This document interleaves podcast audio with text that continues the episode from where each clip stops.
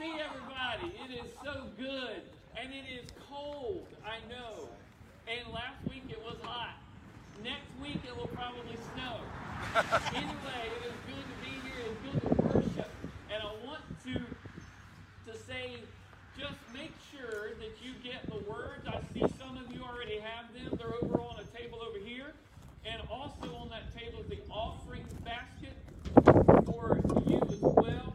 And so just keep that in mind. Guys, it is good. You're closer this time, most of you, and that is cool as well too. Hopefully it won't be long till we are back inside. Social distancing, but either way, we are going to worship together. It is good. We have been apart for too long, and it is good to be back together. And so, if you would, let's just pray together. Father, thank you for your goodness. Thank you for being so good to us allowing us to know you at all. Allowing us to know of a Savior who loves us enough to die for our sin. Father, I pray that as, as we think about how this applies to us as individuals, that your Holy Spirit would just do that work in our heart to change us. And Lord, I pray right now for those who are a part of our family who aren't here. I pray for them and pray that you would keep them safe and bring us back together very soon. And Lord, we pray that you would continue to help us in this in this new kind of society to still be your faith family making disciples for your great glory. And we pray all of this in Christ. Amen. All right, guys, let's continue on worship through song.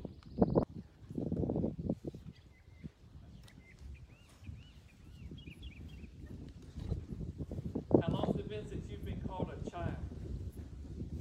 If you're a husband, it probably hasn't been that long, right? Hmm. I heard that.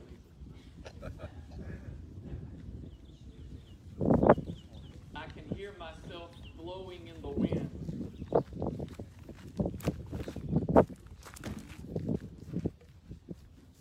Today, we are going to be in Ecclesiastes.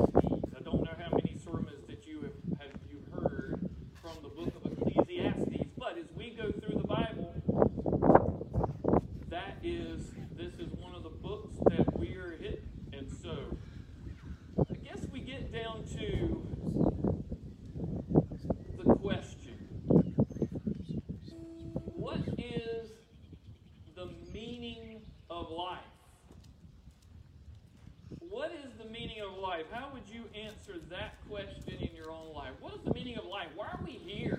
If you ask some in our society, we are here because pond scum got it just right and we evolved into two legged thinking creatures.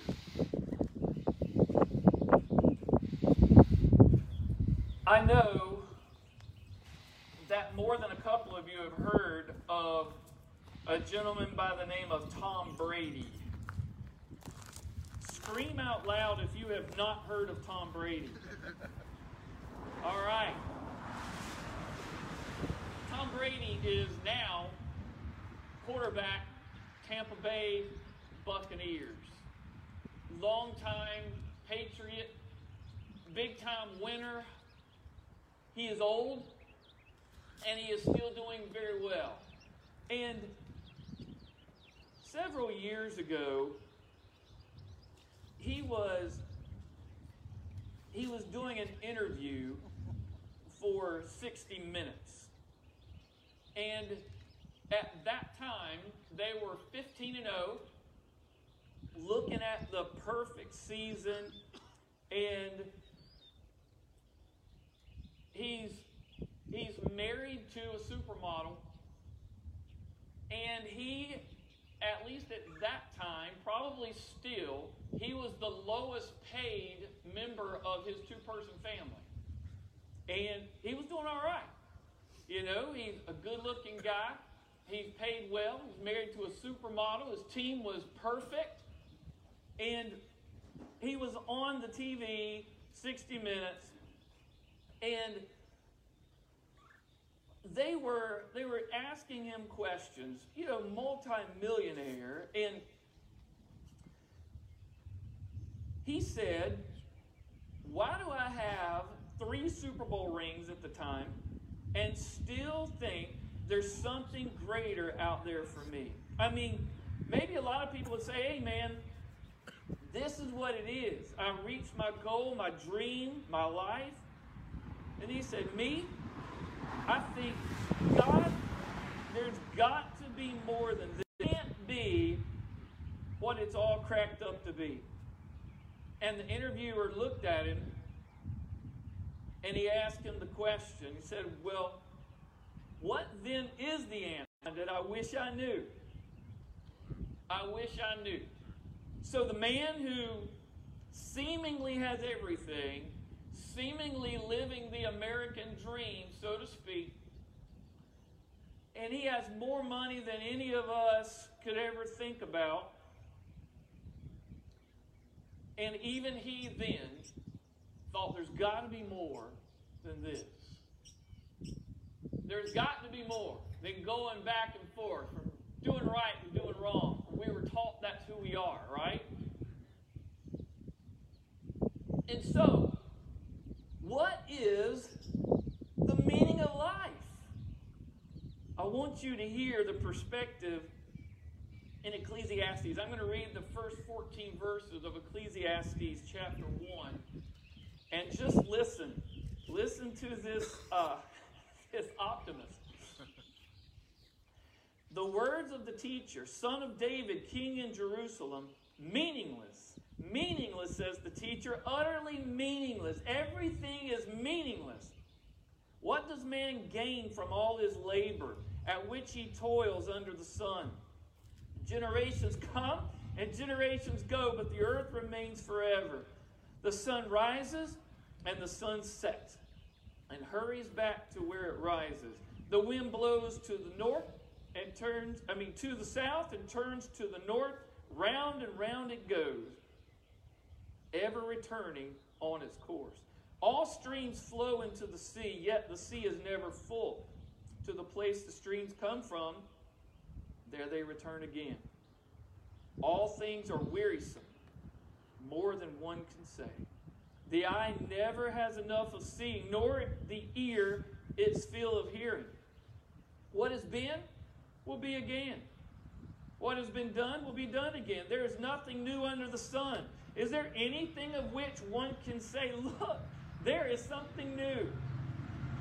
It was here already long ago, it was here before our time. There is no remembrance of men of old, and even those who are yet to come will not be remembered by those who follow. I, the teacher, was king over Israel in Jerusalem. I devoted myself to the burden God has laid on men. I have seen all the things that are meaningless, a chasing after the wind. So there you have it. The optimist approach to life. And I hope that you are slightly more optimistic than the writer of Ecclesiastes. But I want us to, to really get a, an understanding of Ecclesiastes and then really hear Ecclesiastes and then apply Ecclesiastes. And so, first, the understanding of the book.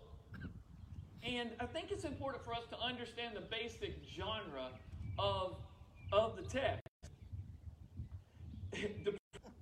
but it's, it's located in the wisdom part of the Jewish text in the tradition of Israel. And thus, we must exercise great care in our interpretation. Because if you can turn to chapter 7 in the wind,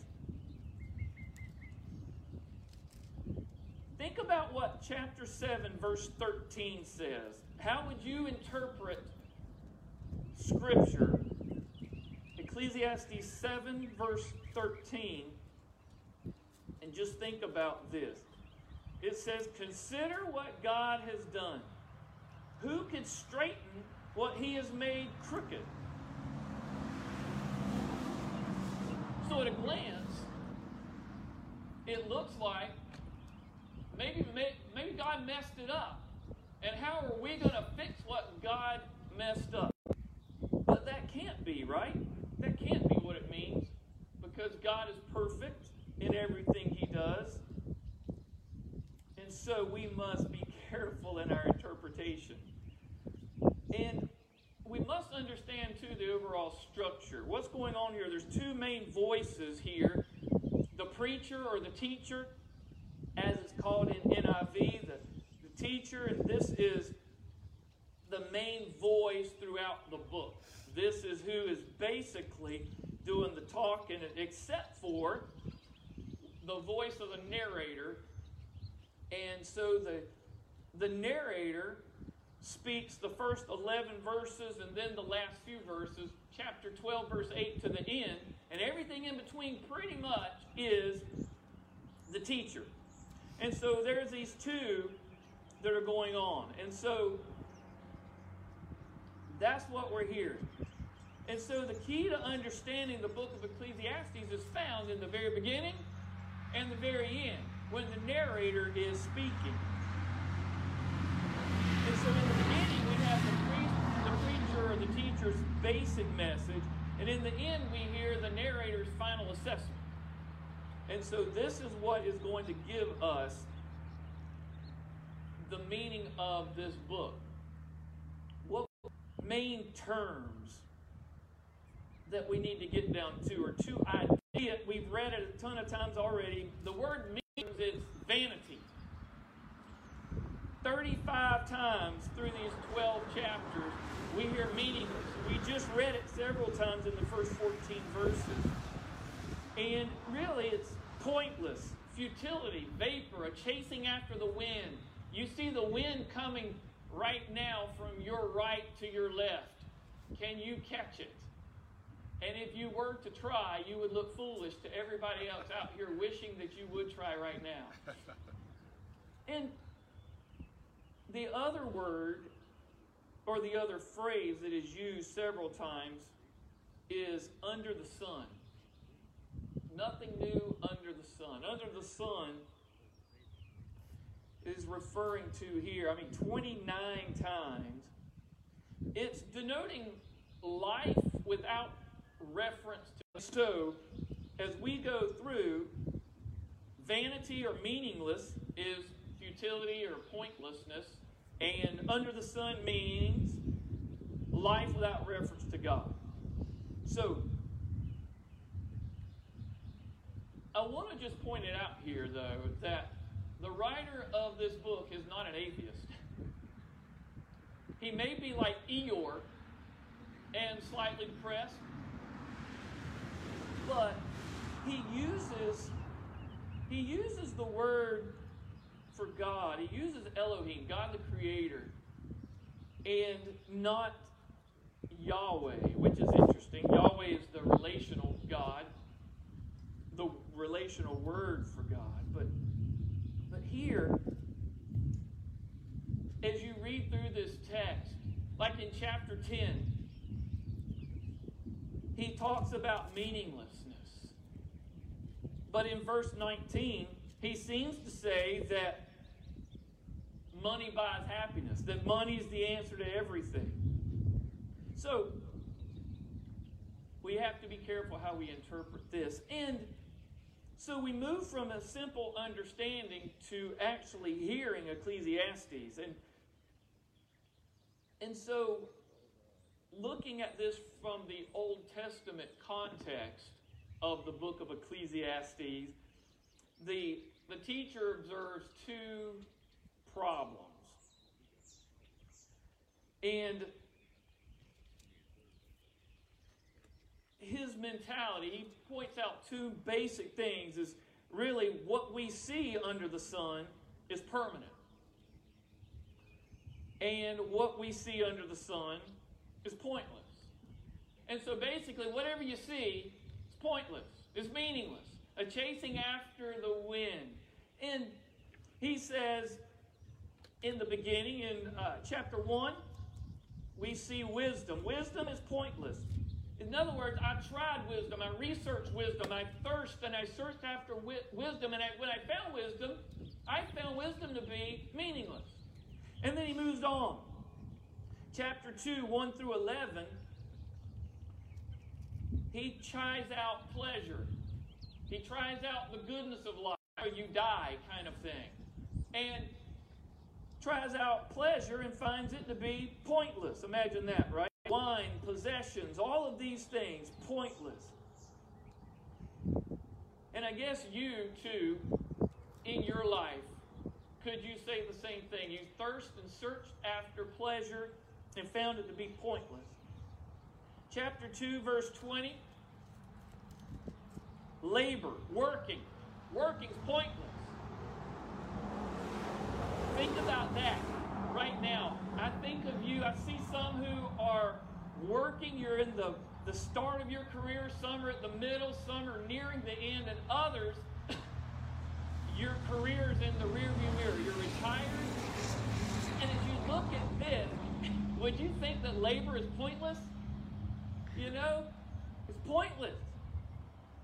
But the writer of Ecclesiastes, labor is pointless. And then, just in case we thought there was hope for anything, chapter 9, verses 1 through 6, life is pointless. So if you are standing on the edge of a bridge and you're looking over, do not read Ecclesiastes. It is not talking you off the ledge type of literature. So, with all of that in mind, be encouraged, everybody. It's a great day. Life, pointless. Labor, going to work, pointless. Pleasure, don't try that either because it is pointless. And wisdom, pointless. But here's Ecclesiastes the teacher is not the final word, and it's not even the right word the narrator gives two guidelines nearing the end. When we get to the end, chapter 12, as he is summing up the matter,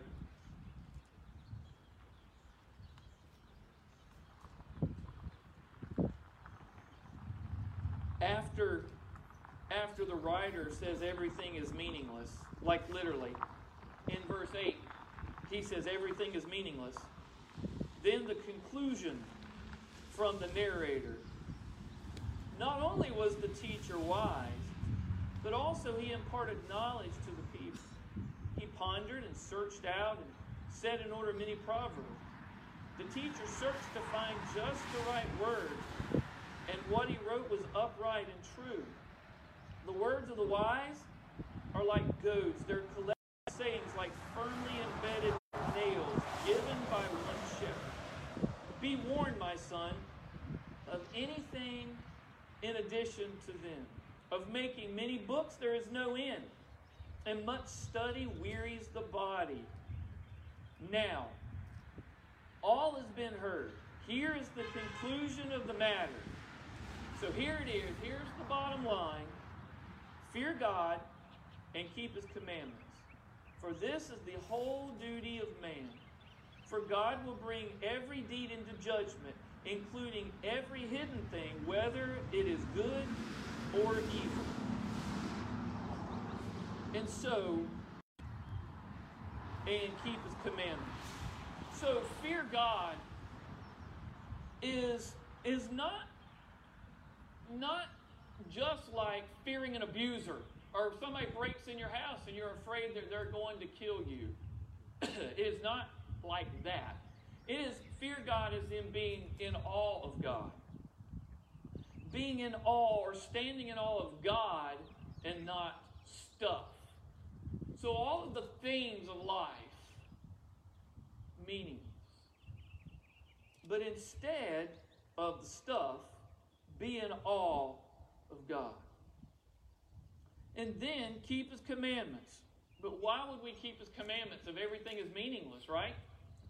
Everything under the sun meaningless. But beyond that, we see the end of the text speaking of judgment. And so we obey God, we keep his commandments because one day we will be judged. Every every public deed, every private thought before God. If you think about the most embarrassing things that you have ever done sinning against the holy God, will be judged for that. Everything that you have done that would be the most noteworthy and thing that spoke most highly of your character, God sees it and goes before Him. And and so if you think about the two guidelines, fear God, keep His commandments. Romans 3 23 says that pretty much we do neither of these two things. All have sinned and fall short of God's glory. We're all sinful. And so, can we, do we perfectly fear God and keep His commandments? No. And so, if we look in the New Testament context of it, and we look at in 311, 318, we see that all of us live under the curse. If you look at the world from a worldly perspective, from the perspective of people that don't know Christ, about what they search after, how they define life, what is the meaning of life for them. And so, from their perspective, getting all the stuff occurs. Some know it and some don't. Some will admit it, some won't. But this curse is by divine design. And this sounds terrible. It sounds like God is cursing us all, but no. God gave us free will and we jumped in line to sin. But the curse alerts us of our sin. Think about how awesome it is to know something's wrong in time to do something about it before it's too late. This is the blessing of God that we see because the curse. This curse points us to Jesus. This curse points us to the gospel. The curse in Genesis 3:15, the serpent, you know, the sin, the fall of man, all of this shows the grace of God and points us to his salvation. And so Jesus redeems us from the curse of God. He redeems us from the curse that we deserve. And so the curse reveals the end, the glory of God that triumphs over it. So in the curse, we see our failure, but we see His bad, His good. And suddenly, in Christ, there is something new under the sun. You know? Suddenly, there is something new. It's not just, well, that's going to fail. That's going to fail. You try that. I've been there. it stinks. You know, I've done this. I've done that. I've read this. I've read that. All bites. Is all bad. You're going to hate it. Believe me, it's bad. But then Jesus, the answer to the curse. There's something new.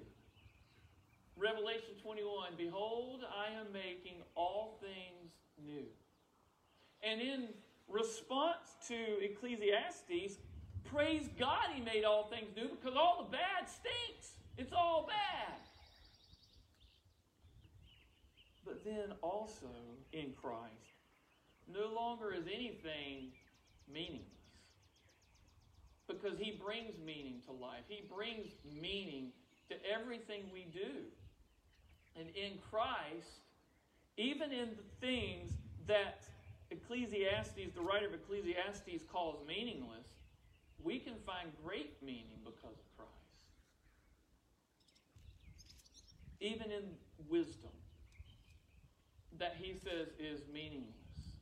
Think of how many conversations that you can have with coworkers or neighbors or family members with God's wisdom in your heart that would lead them to something new, that would lead them away from seeking pleasure and seeking Christ and being changed forever. How good is God in this? And so, where we we're never even good at fearing God and keeping His commandments, or being in awe of God and keeping His commandments, we could do neither. Jesus did both.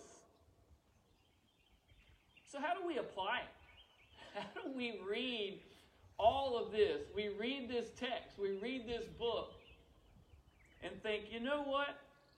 I'm going to sit around with my family and I'm going to plug that into my life. How do we do this?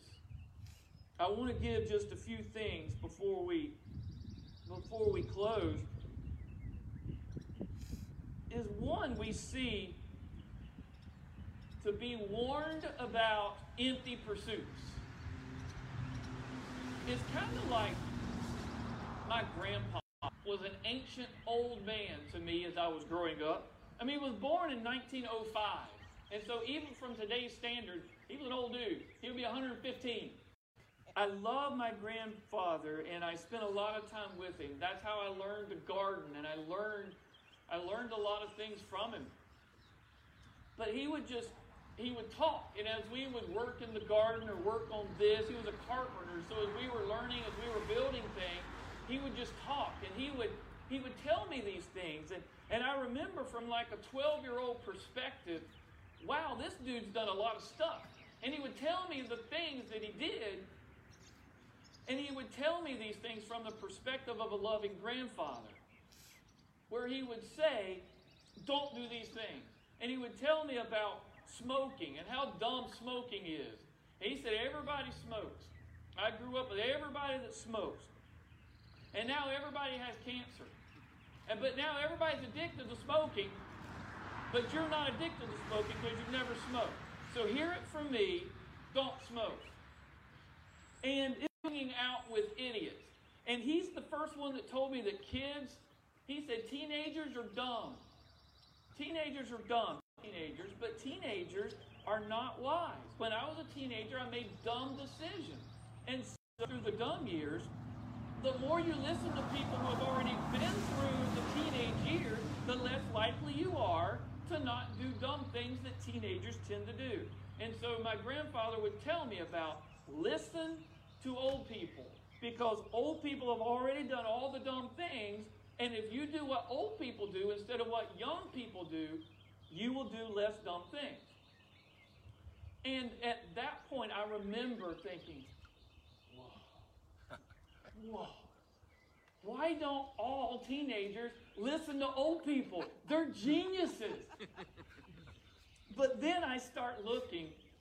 Later in life, when I cut off a finger, I start noticing who has, you know, less than 10 fingers.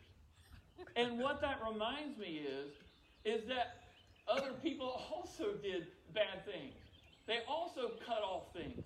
And so there are scars from early life choices. But I learned from my grandfather what we can learn from Scripture. Be warned about empty pursuits. You can pursue a lot of things. You can put a lot of time, effort, and money into a lot of celebrate you for. But a finger, you could lose your life, you could lose your reputation, your testimony. But even in that, if none of that happens, you waste your life.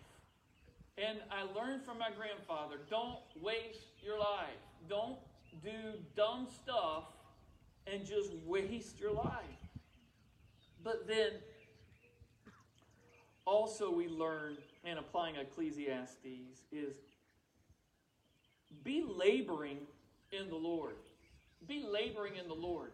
In other words, serve Him, work for Him. Don't waste your life. And 1 Corinthians 15 ends, Lord, and a labor for the Lord is not in vain.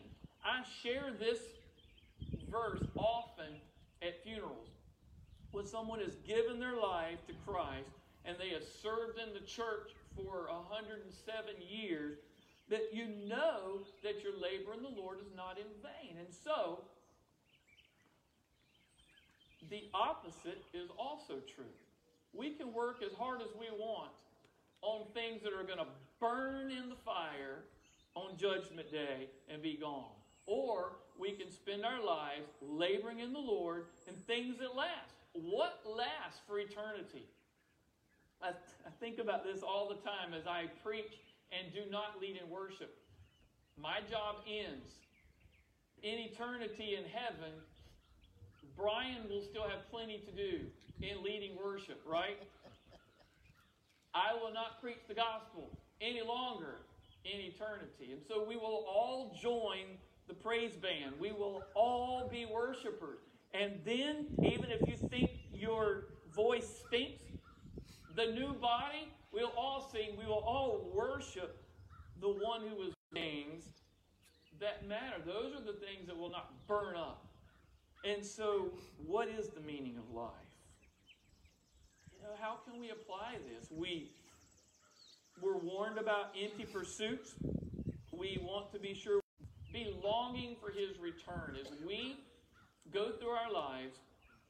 Perhaps we pay a glance to where we've been and we set our focus of our daily steps where we are now following Christ, but always with an eye looking to that day, which could be today. Whatever day he chooses to return, let us long for that. And I remember as a kid growing up, I feared that day. I feared his return because it would be judgment, and I am sinful. And will I be found worthy to be his? Will I really go to heaven? And all of these things that I have been taught, are they true? And I think it comes back to where we were earlier in the worship service, flawless. And we know because Romans 3 and our eyes tell us that we're sinful. But because of Christ, we're flawless. Because he took our sin, because he bore our pain, he bore what we deserve to be paid for our sin. He took those wages and paid for them. And so we can look to his return with great excitement. Our sins that Christ died for are gone.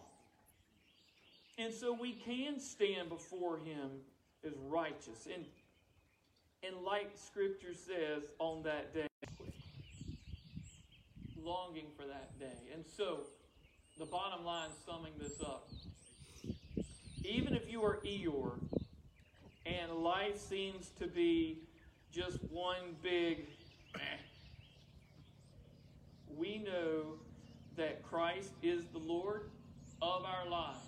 We know that He owns the future and He has equipped us to walk after Him, to serve Him, to live for Him. And we don't have to fall prey to the things the world says is good. That the world says that we should be living in. That the world says, of course you should have a big house, 12 kids, a supermodel wife, and you should hopefully be millionaires. Of course, that's what we're all shooting for. We listen to Scripture and Solomon, the wise king, said, Look, guys, I tried that. Thousand women, thousand, and still meaningless. I bet his toilet was made out of gold and still meaningless. All of these things, he says, I tried that meaningless. But in Christ, new. And so you and I, we can make the choice to not live like the world, and our life will matter. Our eternity will matter, and we have an opportunity while we're still living this life to see like Christ has shown us so that everybody's life can matter for eternity. And so with that, I want to close in prayer, but I want you to think about this. This is not a sermon to lead anybody to, to lead everybody to think life is great if we are serving our great God, if we love Him, if He has paid for our sins. So think on these things as we pray. Father, we just thank you. We thank you for your love. We thank you for how much you love us and how you have given us meaningful lives. And we don't have to to get the fullness out of life because this is all there is. We can live a full life because we know this isn't all there is. And so, Lord, encourage us in this. Help us to have opportunities to speak to our neighbors. Give us the guts to speak to our family, our coworkers, about what truly is the meaningless, the meaning of life. Thank you for being so meaningful to us. Thank you for this family that we can get back together and serve love one another and make disciples. Father, we just thank you for this and pray this in Christ's name. Amen. We thank you guys so much for being here. It is cool to be reconnected again, face or mask to mask, whichever the case may be. We take the next steps as far as whatever normal is and you know when we go in the building how we go about doing that safely. And I know this we're getting there and we are going to meet together whether it's inside or outside we're going to meet together. I felt Sunday school went very well today. We were spaced out well attended great teaching and so we are we are pressing forward just pray for wisdom and be ready. But I want to remind us all, even as we go back into the building at whatever point that is, being his church has never been about the building. And so this has been a great, great opportunity for us to learn how to be a church even if there is no building. And though the building is new, and many of you remember what it was like to be the church without this building, universally the church has nothing to do with the building. And so let us continue to love each other, to look for needs, to meet needs, to still make disciples, even if we never have a building again in our future. That's not. So I think this is a great reminder for us. But keep us in your prayers and continue to be the body of Christ no matter what building or with that in mind. Let's pray together as we close. Father, thank you immensely for your love. Thank you to us, even, even in, in whatever definition, we thank you that you were never once scared, infected, or diminished. And we praise you for these things. Lord, thank you that you are our God and that you lead us, you empower us. And so, Father, I pray that as we go forward, you give us wisdom, that we follow you, and that we bring you glory as you show your power through what you do. And we pray all of this in Christ's name.